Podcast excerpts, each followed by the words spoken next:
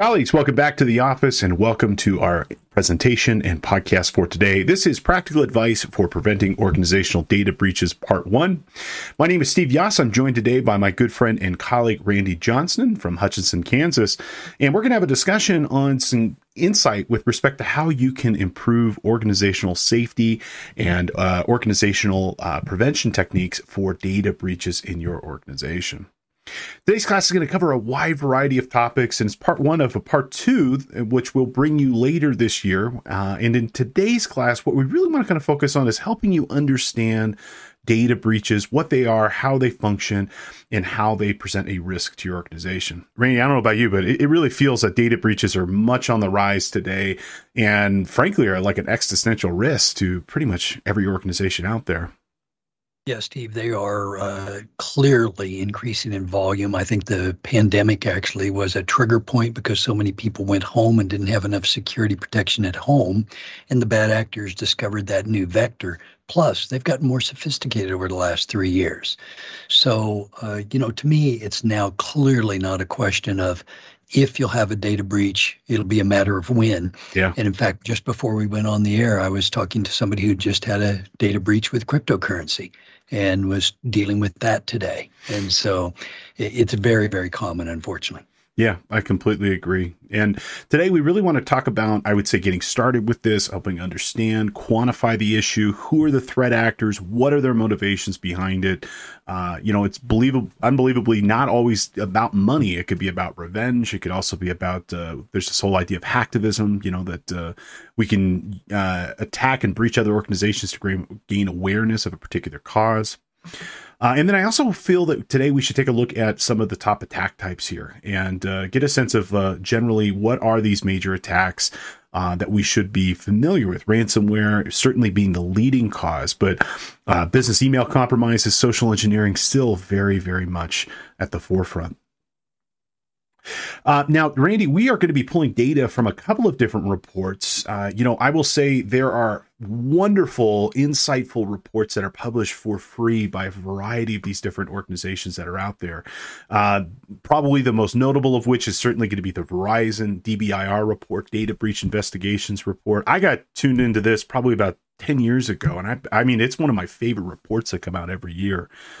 Uh, and I figure we'd probably go through some of the statistics from that, as well as uh, the SonicWall Cyber Threat Report and the CrowdStrike Global Threat Report. But um, I, I, would say we're almost in a renaissance of uh, of uh, reports for right now because they're so insightful and we have so much more data than we did just even a couple of years ago. Yeah, and the details and I believe the factual nature of those reports are good. And when you take something like the Verizon report that has a long run rate, mm-hmm. the comparative mm-hmm. information that they now have yeah. is pretty interesting. You know, the charting differential in this year's report, I think, was also interesting because we've both read those for a long time. Yeah. People must wonder if we have a life because we like to read that type of stuff. But it's been very interesting to see uh, the trends by industry, and you know, we'll we'll chat about those things as sure. our time together proceeds. Sure, sure. And then I in our second episode, uh, which will be coming out later this year, I think we talk about some remedies and uh, some safety techniques because you know we want to probably scare you straight today, but then give you some light at the end of the tunnel uh, tomorrow with respect to things that you can do proactively uh, to protect yourself. I'm gonna, I think you would agree. There's nothing, there's no way to eliminate risk. It's just like in an audit. You just you know mitigate it to a prudently acceptable level. Um, but I would say there are definitely mitigation things that you can do now that make it much easier. We, it's a much more known threat amount now, and it, it, frankly seems in some respects, whether it be, for example, like the uh, data breach that occurred for the uh, Colonial Pipeline in 2021, or you know some of the other things in the news that we've seen. You know, I'm not going to say that that they're 100% preventable, but there are some definite best practices that if you follow, it will make your life simpler and easier and promote better security inside your organization. Yeah, this whole concept of minimizing the risk is probably the best we can do. And uh, we'll talk about the techniques that will work uh, for you. And again, Steve and I are both pretty practical about this stuff. yeah. I think we've got a, a fairly uh, uh deep uh, set of remedies that we could use. But frankly, we've got to make it simple enough that it'll work for those of you who have small businesses all the way up into enterprise businesses. You'll find the techniques are actually fairly similar. Yeah. And I'll also point out too, I mean, like it's best practices. I mean, this stuff besides just you know helping reduce your your data breach. I mean, it's the better way of doing it. Frankly, in almost all circumstances, it's going to make you more effective, more uh, efficient with your work. It's utilizing newer technology. I mean, there's no reason not to to do this. So uh, let's go ahead and get started here. But before we do, I do want to remind our listeners that if you are listening on uh, Apple Podcasts or Spotify or wherever you happen to get your content today, and you'd like some CPE credits for today's presentation, you can certainly get them. Uh, after watching or listening, head on over to cpetoday.com, and uh, today's course code is PA DB, and you'll find today's class. You'll complete a short five question quiz and earn a credit for listening or watching. Uh, our podcast is produced twice a week, Tuesdays and Fridays, and you can watch live at 11 a.m. Pacific. And if you can't watch or listen uh, in real time, again, you can find us wherever you happen to get your content. Now, if you're a new listener or watcher to the CPE Today podcast, thank you so much for coming. Uh, you can make today's podcast 100% free for a credit by using one free podcast at checkout. Uh, and you can make today or any other class of your choosing, podcast class of your choosing, uh, completely free for a free credit just to try us out and see if you like it. All right, Randy, let's go ahead and get into our first section here with just getting started with data breaches. And, you know, I'm going to repeat something I said a few minutes ago. I, I really do view this as being that big existential threat to the organization. It's it seems that you know in 2020 we had a ton of data breaches, even more in 2021, and by all accounts, with respect to the different reports that I've been reading, in 2022 will be another record-breaking year. If you wouldn't mind, why don't you go ahead and you know just kind of lay the land, uh, give us a lay of the land here for what a data breach is and, and what some of the impact that might be to the organization. Yeah, so you know, a data breach is basically anything that can cause your business disruption. Now that could be short-term outages. It could go anywhere to, you know, business cessation where you just fail so catastrophically that you go out of business.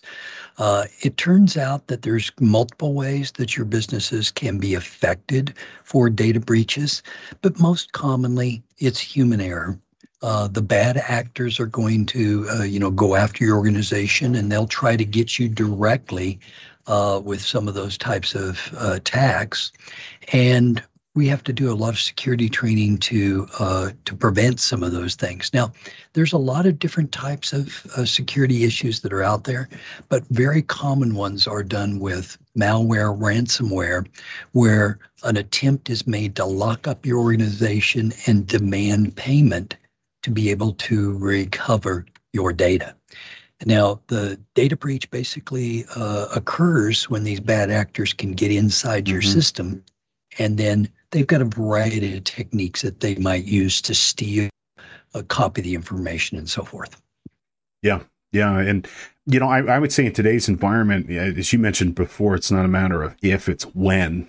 Uh, you know, really, I think with mitigation efforts, it's just you know pushing the goal line out a little bit further. You know, we have, we're staying one step ahead of the bad actor, um, and if we're following security practices in 2022 that were designed in 2020, I mean, it's just we're not staying up with respect to where these potential threat actors could be. And from my perspective, I really do view it as a moral ethical and professional responsibility and obligation of, of organizations today to do everything they can to prevent this. Because, you know, it just seems that, you know, with a data breach, uh, it's not just you know oh my god we can't work today or or you know it might affect my data as a tax professional you know if your firm got breached you could be putting thousands of people you know at potential risk of identity theft or financial losses or more and if you don't make this a, a, a prime you know competitive uh, advantage of your company a, a prime operating procedure i mean you could really hurt a lot of people.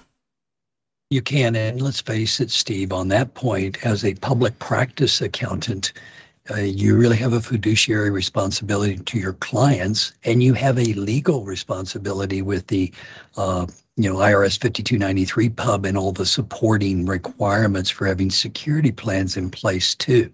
So uh, all the interpretations say that you fall under Gramm-Leach but for all of our industry accountants, all of your customer data, all of your employee data is also under your protection.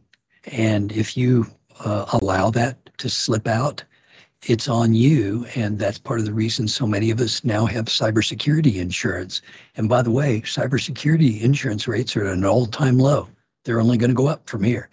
I know. I know. I was talking to a, a, colleague recently who was deciding whether or not they, they wanted to have uh, cybersecurity insurance and they decided to go with it. They ended up having a data breach that year and thank goodness they had it in place because uh, you know it, it, would have absolutely bankrupted the organization otherwise. So, uh, you know, unfortunately, I think their rates went up considerably the following year, but uh, you know, it's unfortunate with respect to um, you know what that can actually cost to an organization. But I, you know, it's just like water, power, or internet access. Now, it's a it's a core business thing that you just frankly have to have.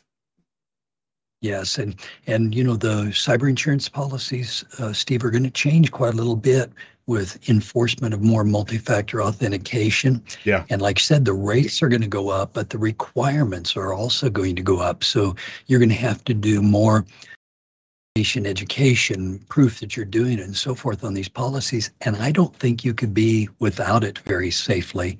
Uh, I think the risk is just too high. Uh, not unlike uh, most of you probably have your home or your car insured. And it's not that you're hoping that you'll get a payment, you're hoping you never do. But when you need it, you need it.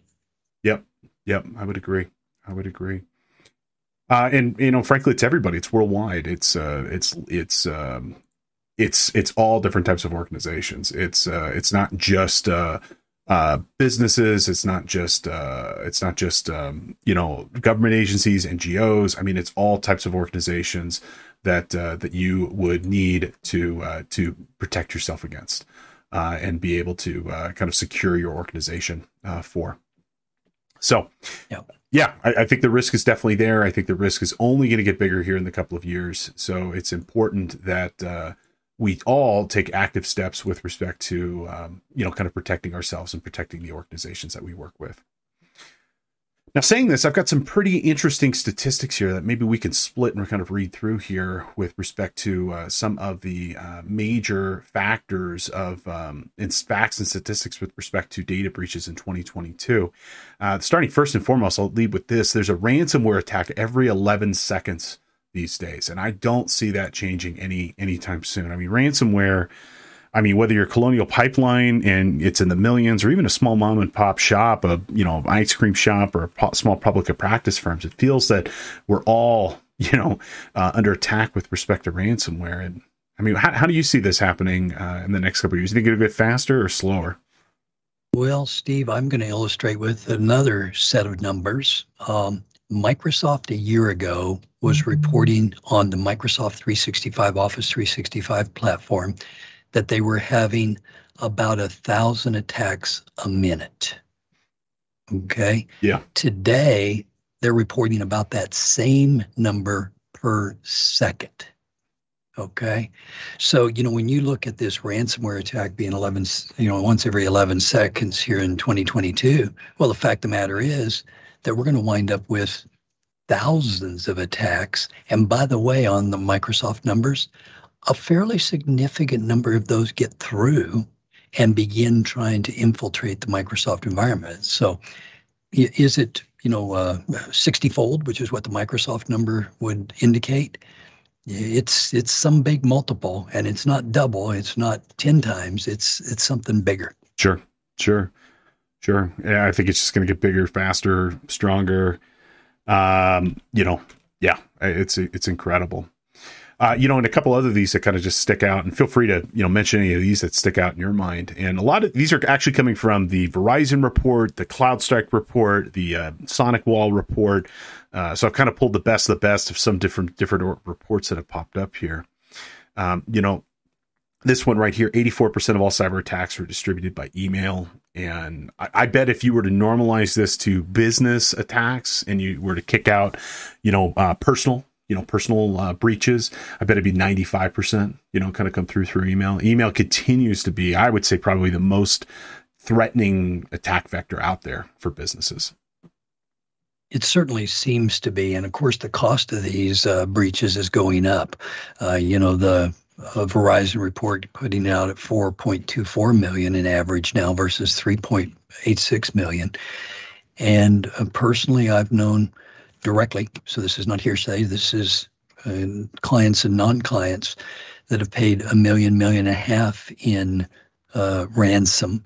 And the reason they had to do it is because they didn't have adequate backup to recover from. And the cost of not getting the data back was, uh, you know, much worse. Sure. But, you know, a lot of these are reputational protection too. In fact, um, you know, I, I, know of another Canadian situation where an attack was done. They paid the ransom, they had backups and so forth, but it was a healthcare organization, and the perpetrators then, after they got their first ransom, said, "Well, if you don't pay us a second ransom, we'll uh, disclose who your patients are." And so they were going through saying, "Look, we're going to hold you hostage, mm-hmm. blackmail, if you will, for having such a thing. And we'll just start dripping out the names of your patients. Yeah. Yep. It, was that the uh, out, of, out, of, out of curiosity? Was that the there was a uh, doctors group that was attacked? I believe in Scandinavia, like Denmark or uh, Sweden, and one of those was it from them?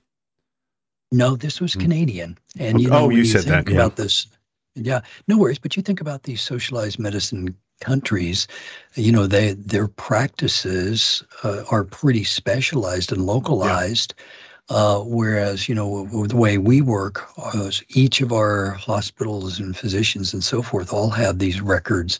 Uh, I think we're a higher profile risk here in the United States than many of the other countries are around the world. Sure, sure. I was uh, the reason I brought it up. I think it's in the I think it's in the uh, SonicWall report. They talked about a, a doctor group in Scandinavia, uh, and it was the first example of triple extortion. Uh, you know, where you pay, you know, the ransom, then you pay not to have your data leaked, and then on top of that, they mine the data. Now, in this case, they found patient records. It was a, it was a group of psychiatrists, um, and they went to each patient and demanded a ransom. I think it was like five hundred or a thousand euros, not to leak the notes the psychiatrists had taken during their session. I mean, it, it just unfortunately you know folks the other thing to remember about this with a data breach these people have access to your files i mean if you had login information to other data sources other networks i mean potentially they can find that and barring some sort of additional like security measure like two factor authentication they'll get in and then they can cause a data breach there and that's why i personally think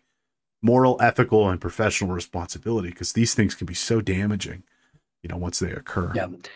And that Canadian example in that SonicWall report is fascinating. And it's not the only one of those types of attacks all around.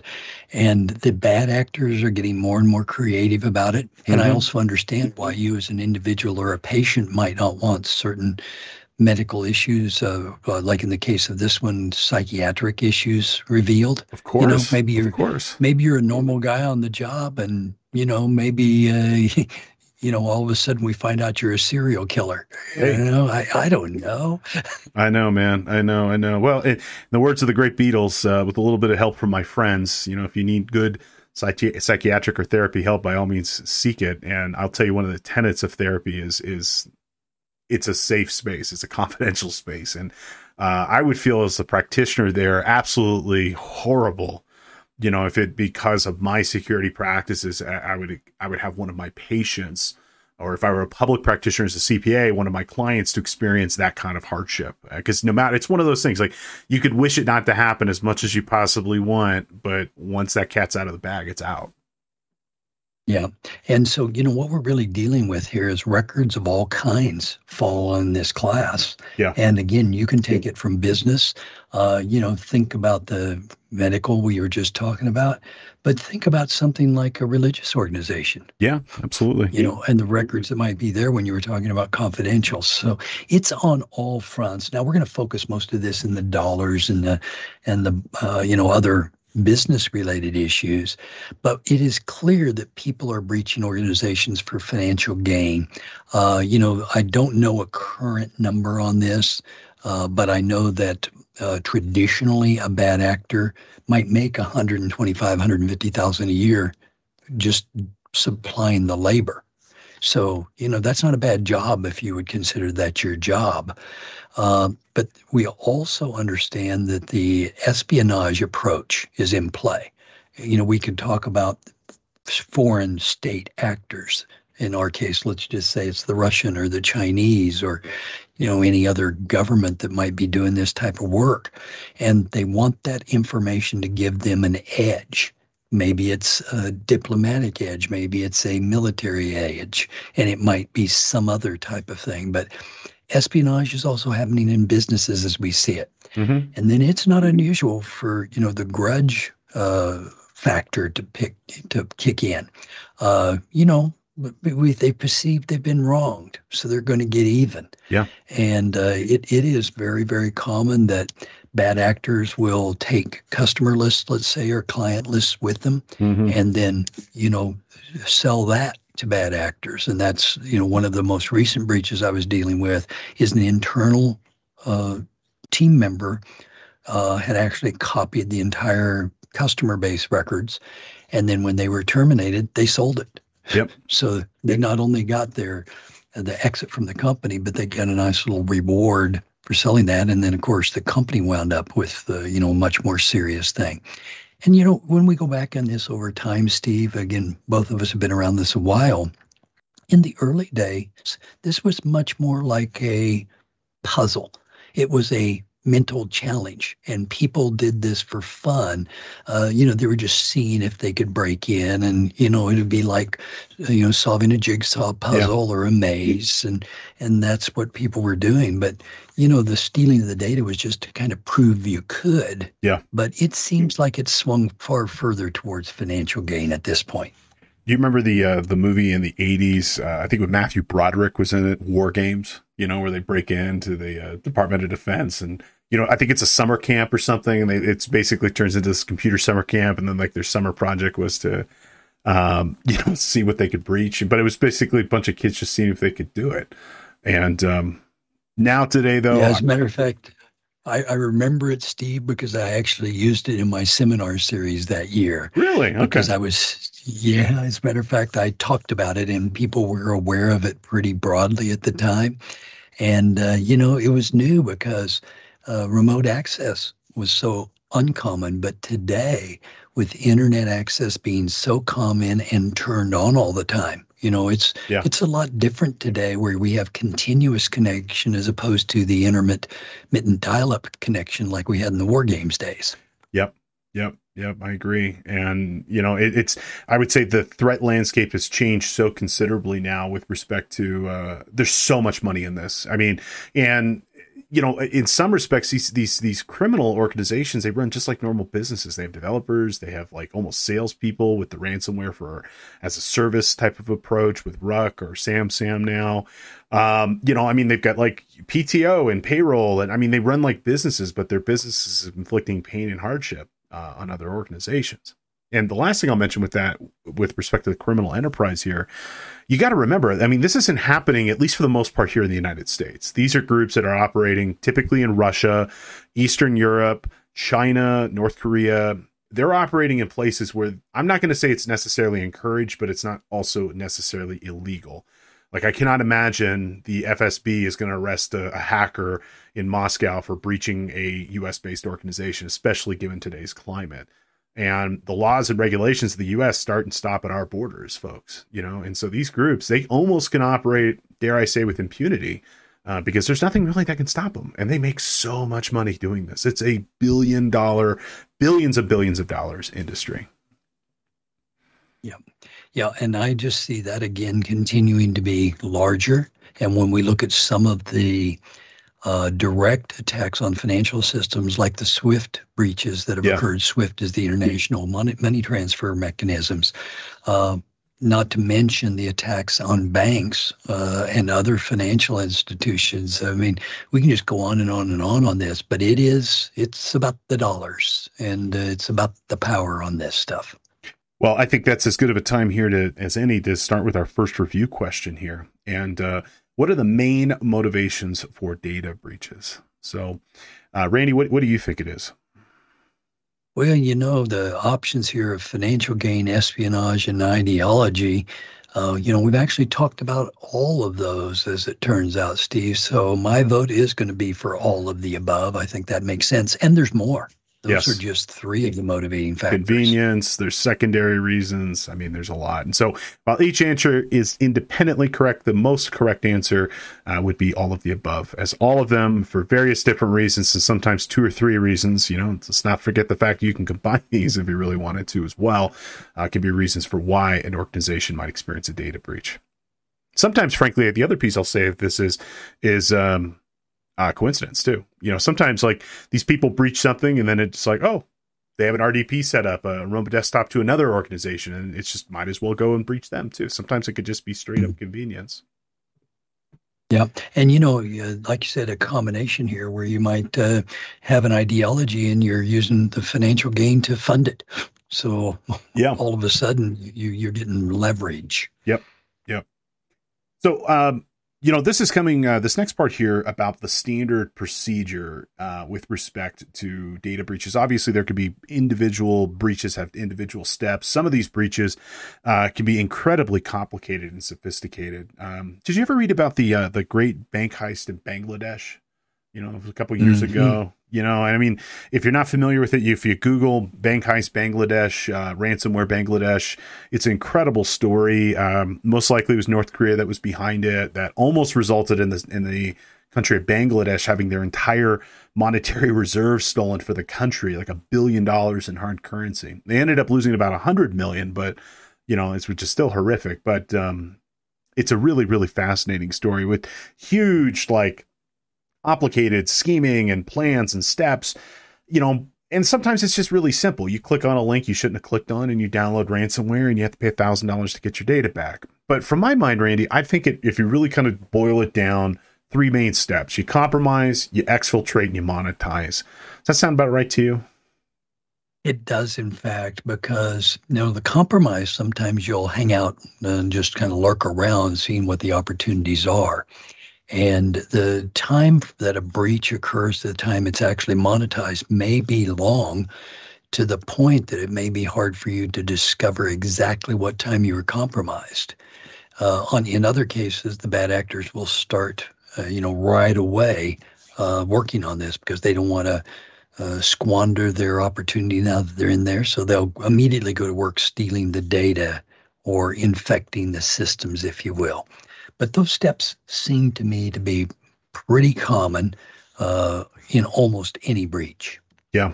Yeah, and you know, a lot of people like if my mother was here was here, she'd say, "Well, why would anybody want to breach me? Why would anybody want you know my my data?" And, and it's the reality of, at least from my perspective, it's a numbers game, ninety nine times out of hundred. Unless you're a notable company, a celebrity, for us common folk here, uh, our simple simple podcast folks like us, you know, it's really you're a number on the list. You're an ip address on on their roster and you're a business address that they're that they're that they know about.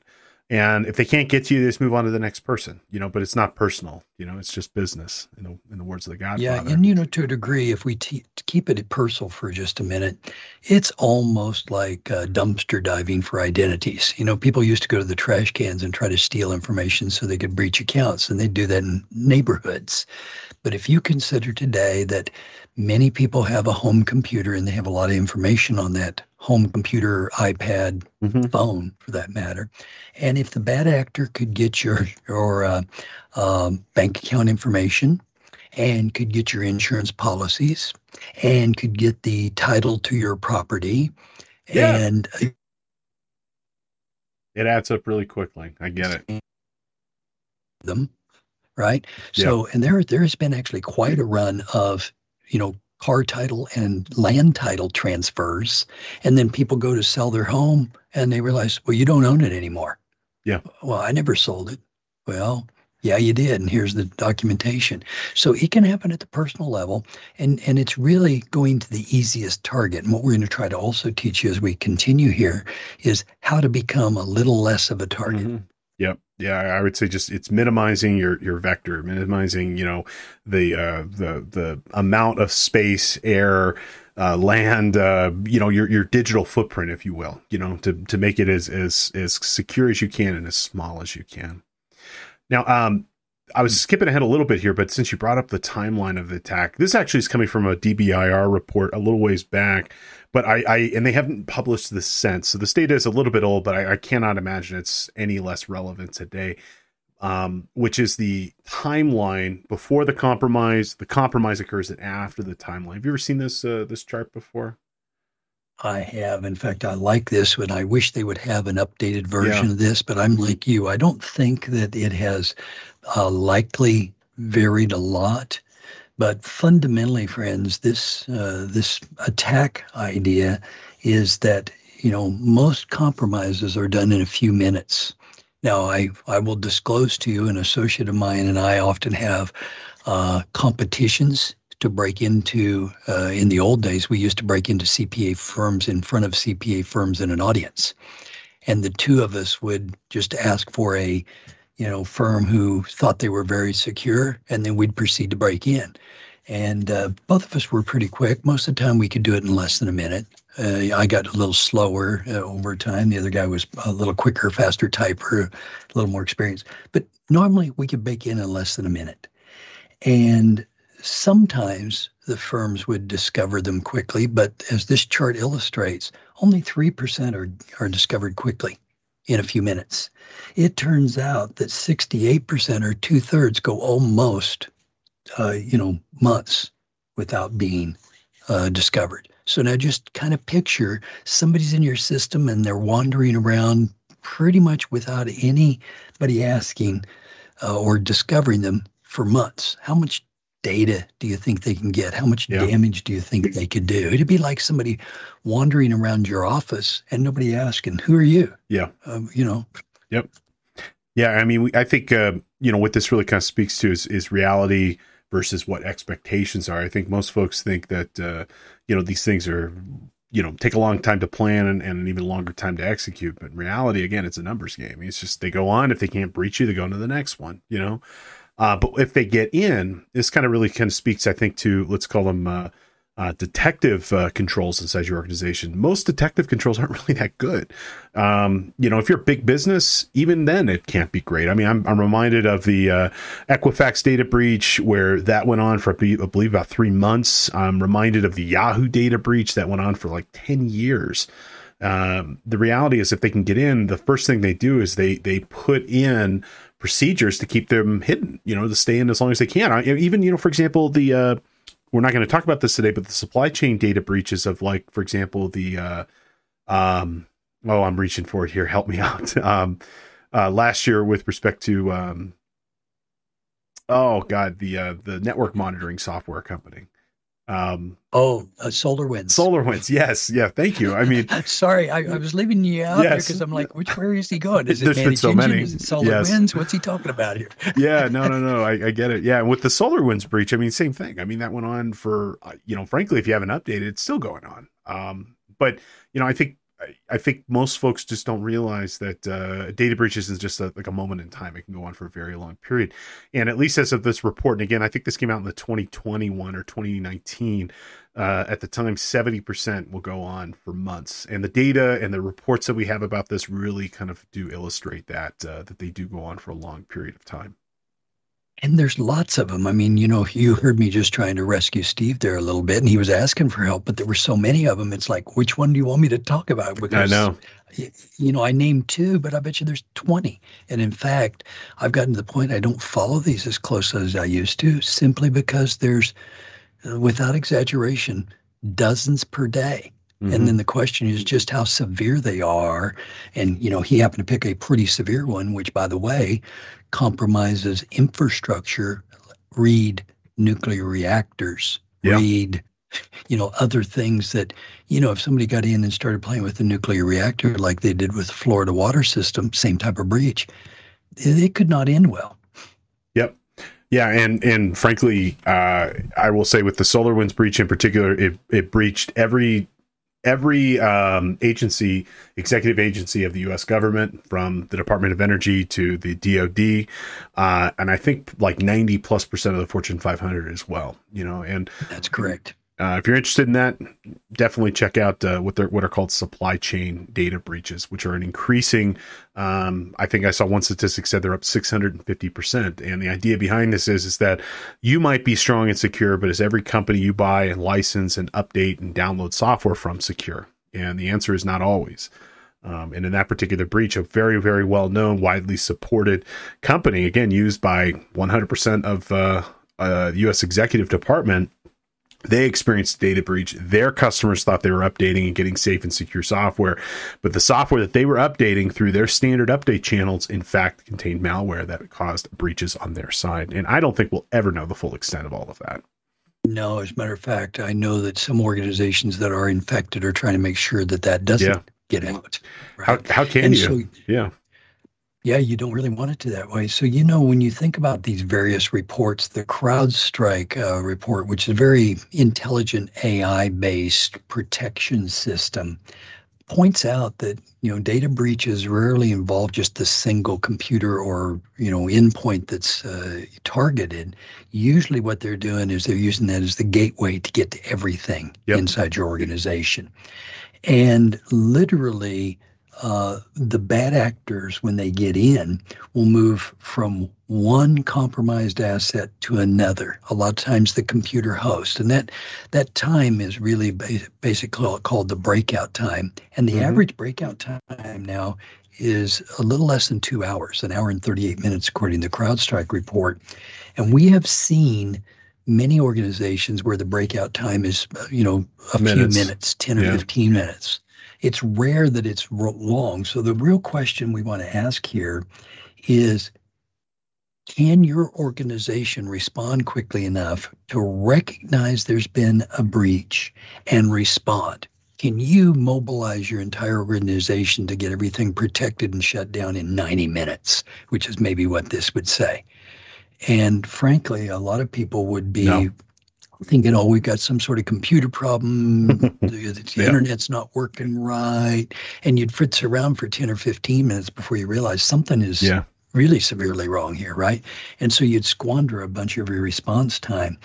And uh, I just don't think many of our organizations can move that quickly. We don't have the surveillance tools like CrowdStrike in place. And even if you have CrowdStrike, sometimes it's not in CrowdStrike's capabilities to recognize a particular breach yet. So that can happen pretty doggone quickly.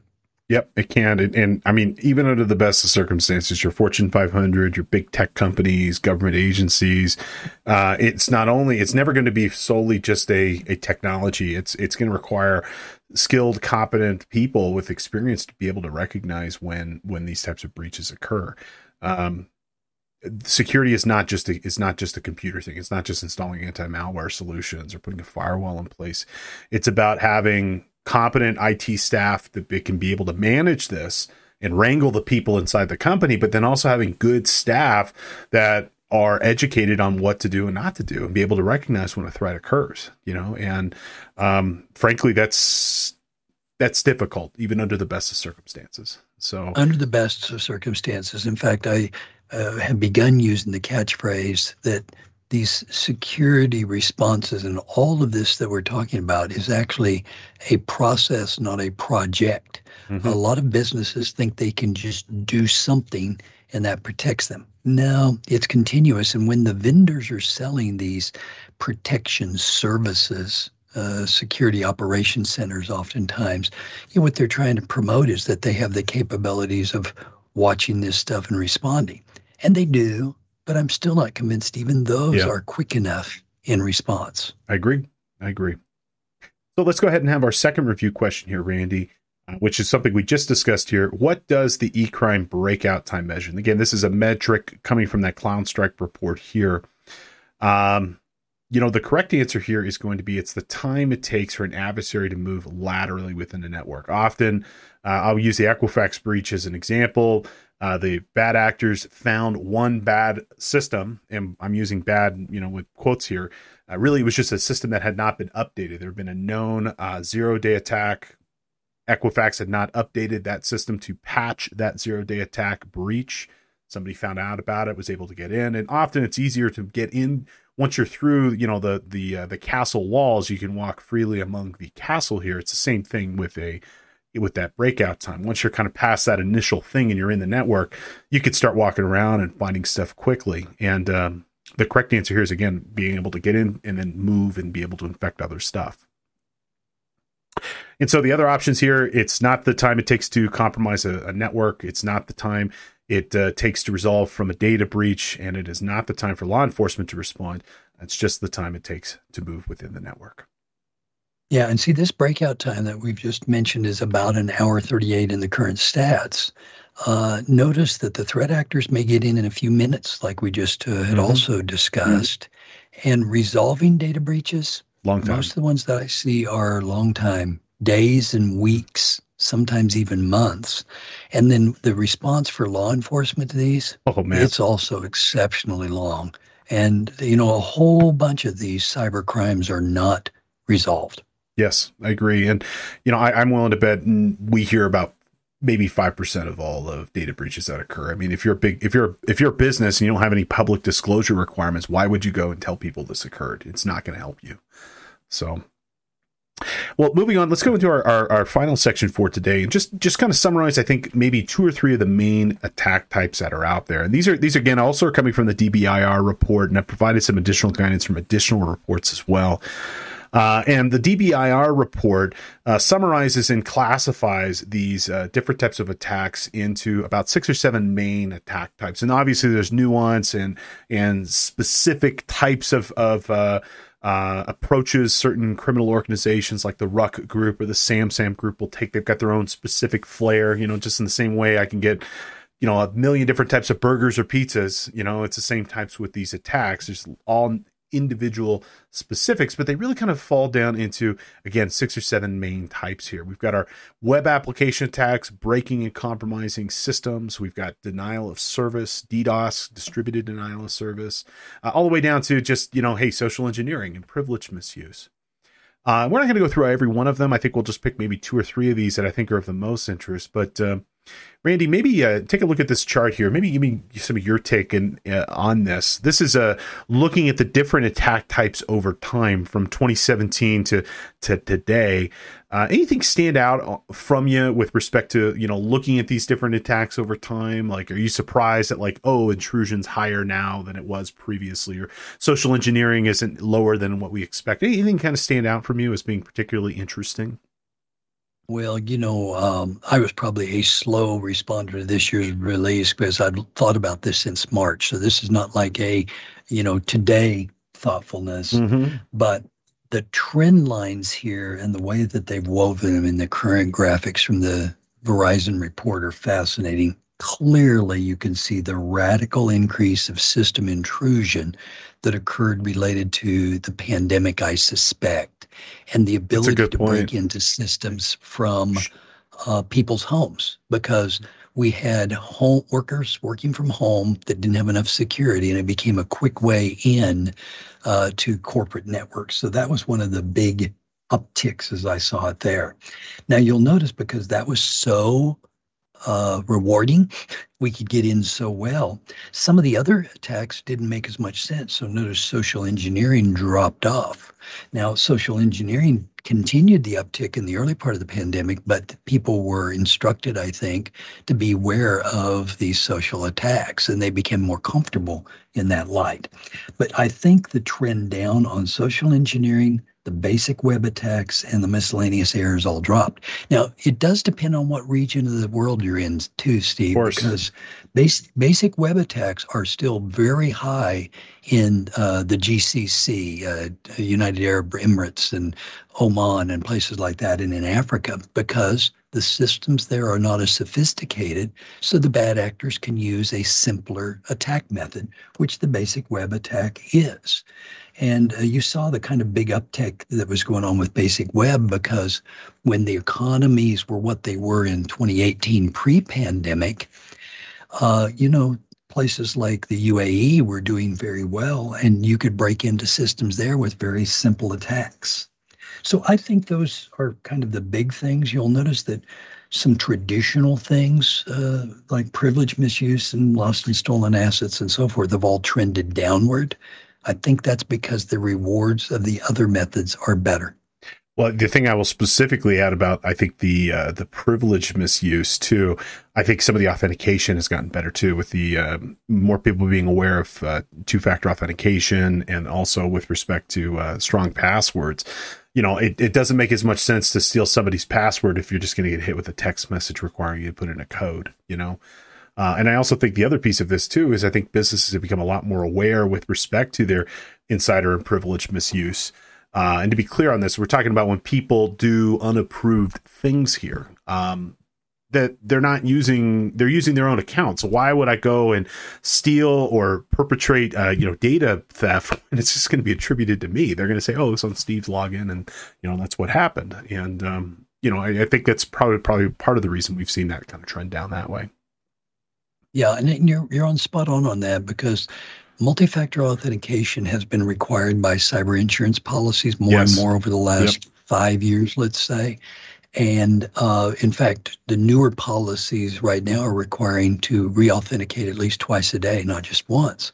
So you're going to see even more of that. But MFA, in my mind, was mandatory for these know, privilege situations, and you know, they those continue to improve and become simpler to use and more widespread. I know so many tax accountants that are so frustrated. Starting first and foremost with my uh, my father, the fact that they have to put in their password down on their tax application programs. I feel like every about you know inactivity of like 30 minutes or more they got to re-authenticate to prove that they are who they are and i think it's really to kind of reduce this specific risk and exposure but uh, you know folks something something i often say is that there's a direct correlation between um, password like security and convenience. Something that's more secure is generally less convenient. Things that are more convenient are generally less secure. And um, you know, you got to find that healthy middle ground where you're not killing people with just you know 16 character passwords that have to be changed every 12 hours, and you know, and and you know, passwords that could be 10 characters long with no special characters and changed you know every 10 years. Like, there's got to be a balance um, because really, it, it, you can't just kill your people with security. Uh, because I, I, think in some respects there is diminishing returns with this. Like there, um, at some point, you know, you start you stop getting some of the benefits, but at the same time, you can't have nothing because then you're just you're just leaving yourself open for risk and exposure. Now, Randy, um, from my perspective, something that just seems to be a product of a bygone era, but yet still absolutely seems right on top of of today. And if we look at all the reports, almost all of them indicate that social engineering is something that still is super uh, common and almost always and at least a element of major data breaches. Um, it seems like we should have resolved this 15 years ago, but yet it's still here. Um, what's your perspective? Maybe define this for us, and then what's your perspective on on this particular attack type today? Yeah, so the social engineering approach is uh, trying to discover enough information about users that you can use that to get inside the system.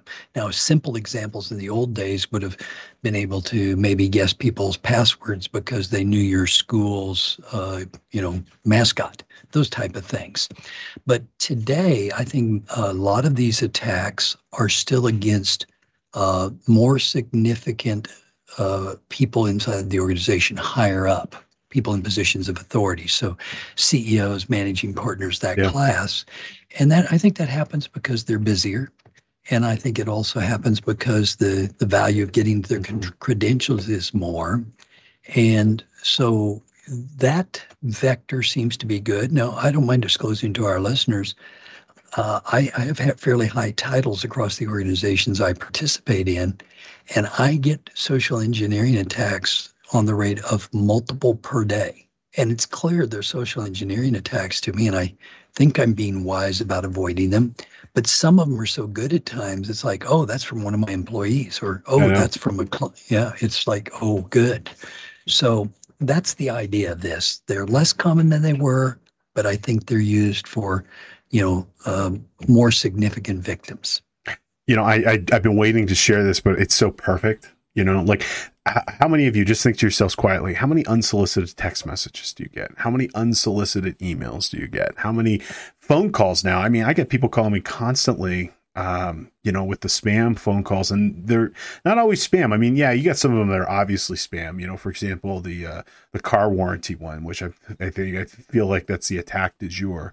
Um, you know, but there's so many of these people that are trying to scam you, and ultimately, it's social engineering. They're trying to they're trying to con you. It's a con job. And I got this right when we uh, we started uh, our podcast today, and it's a text message and says, "Hi Jez, I'm Lisa. I can't come to the party tomorrow. I have so much to worry about. Can you help?"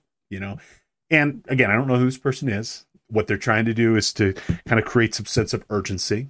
You know, they want me to engage and be like, "Oh my god, I'm so sorry. How can I help?" or whatever it ends up being. But I mean, we're getting hit with these constantly. You have to be so vigilant, folks, because everybody's trying to scam you. And it might just be scamming you out of money and it could be something much more uh, pervasive and some, something much more detrimental where they're targeting you because of who you are. And you know if they can compromise you then they can compromise the organizations you're a part of now, one other tech type, and that's probably what we're going to have time for today here. Uh, we'll save uh, ransomware and malware for our next episode, which are absolutely worthy of their own full discussion. But uh, let's talk about the other main vector and the other type of main attack that I think really affects business folks, which is a BEC attack or business email compromise attack, which is essentially an extension of that social engineering. And um, it just seems, Randy, that uh, email has been and probably will be for as long as I'm in practice, the main communication vic, uh, vehicle for business. You know, the bag actors know this, you know, and, and they're they're they're constantly barraging us with emails now that sometimes look so darn good that it's almost impossible sometimes not to click on them. I, mean, what's your take on the uh, on the BEC attack type? Well, they they truly are aggressive. You know, the earlier stats said that 84% of all cyber attacks were distributed by email. That number, I think, is true. That number does go up and down over time. Uh, we can put some protections in front of our business email, and it's clear that, you know, major vendors like uh, oh, Barracuda as an example, Mimecast as an example, uh, Microsoft has their you know, advanced threat protection and other uh, protections on email nowadays, it is clear that the bad actors know that they can get there. And, you know, that goes back to one of our fundamentals in this area on business email. Uh, never uh, open an attachment and never click on a link in an email unless you're expecting or know who it's from. And even at that, a lot of times I won't click on an email. I'll I'll pick the uh, link up and go on from there. But basically, the other thing that you've said, Steve, is a change in business email compromise. In the old days, graphics weren't quite right, misspellings were common, things were fuzzy. Now they're gorgeous. Yeah.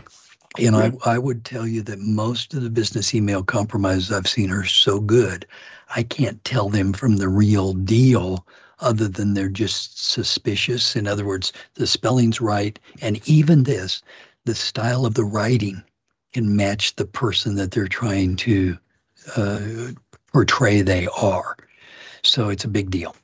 Yeah, yeah, and what I have here is just an example of one I got by email not too long ago, and obviously this is, you know, I, I would say for the with the more discerning or savvy of users, I think we can spot ninety percent of them, maybe even ninety five percent of them. And this is clearly a, a, very poor one. You know, they could have included the shell logo and made it a little bit less blocky, and and obviously it's so clearly uh, over the top $500 gift card, you know. Um, but, you know, to, it's a numbers game for these people. You send out 2 billion email.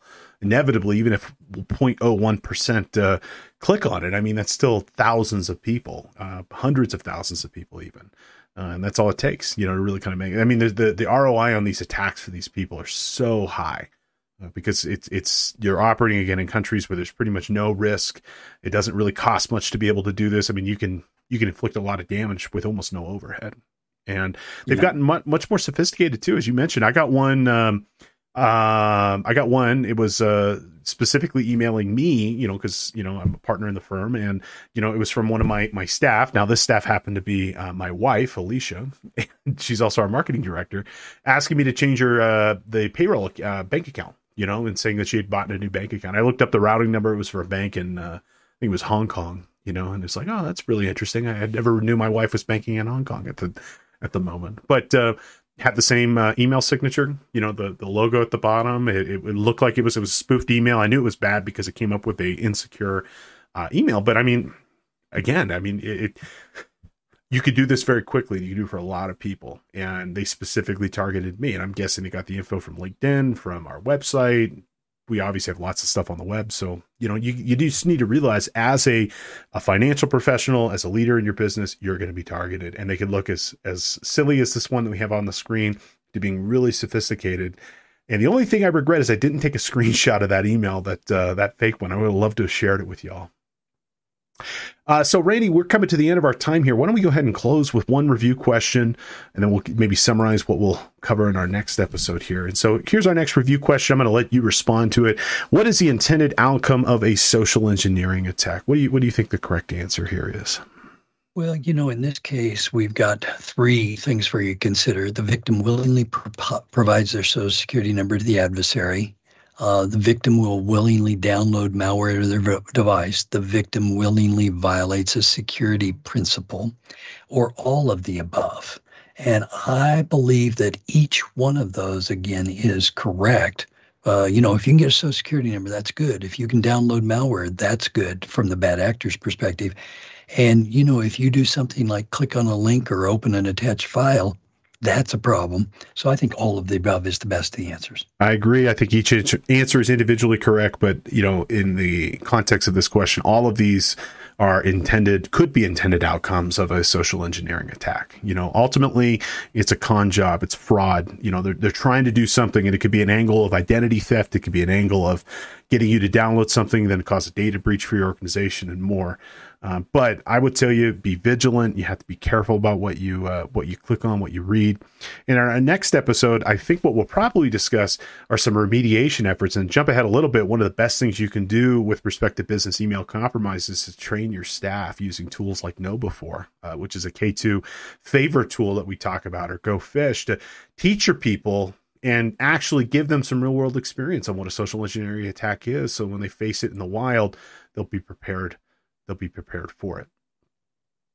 So, uh, Randy, yeah, in I, fact, you're, you're you're right, Steve. We have so many more things. I'm I'm actually thinking, you know, we could go for eight hours and probably not get through everything, and we're not repeating ourselves no. much. So, you know, the goal here will be to teach you some of these other concepts. Yep. And, you know, in part two of this class, just to get you primed up, I think we'll probably discuss a little bit more with some of the different attack types and some ways that you can educate yourself and to be aware of them. Uh, and then also giving you some steps to prepare, prepare yourself. I think it's so easy to scare people and not give them any sort of resources to, um, prepare themselves, but we really want to give you the tools necessary to defend yourselves. Uh, you know, teach a, give a man a fish, feed him for a day, teach a man to fish, feed him for a lifetime. We want to give you that, teach you how to fish here, uh, and I'm using the P word, the fish, P H I S H, so that uh, you could see what'll happen and be able to put some resources in place in your organization to lock it down and, and hopefully prevent this from occurring to you.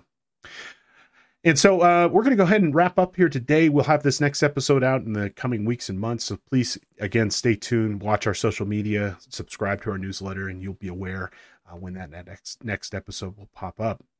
Now, again, I want to remind you if you are watching or listening, you can receive CPE credits for today's presentation. Super simple. Again, head over to cpetoday.com. Today's course code is PADB. Uh, you'll take a short five question quiz and you'll earn a credit for today's class. And again, if you are a new watcher or listener, use coupon code one free podcast to check out to make today's broadcast or any other podcast if you're choosing uh, 100% free. I would encourage you to connect with us on social media. Randy and I both have our own social media. You can connect with K2 as well as CPE Today on pretty much every network, YouTube, Facebook, and more. And the K2 CPE Today podcast, again, is produced twice a week live, where you can watch live and earn credits live, or you can consume it wherever you happen to receive your content, including Apple Podcasts, Spotify, and elsewhere. Uh, Randy, any final thoughts before we sign off for today? Well, there's so much to learn. We are encouraging you to be careful out there. Again, we're not trying to scare you. We're trying to position you to be much better protected. And we will have much more for you in the future episodes. As always, my good friend, thank you so much for your time. Thank you so much for all of you listening. And we'll see you back in the office the next time around. Thank you. Best wishes and good luck.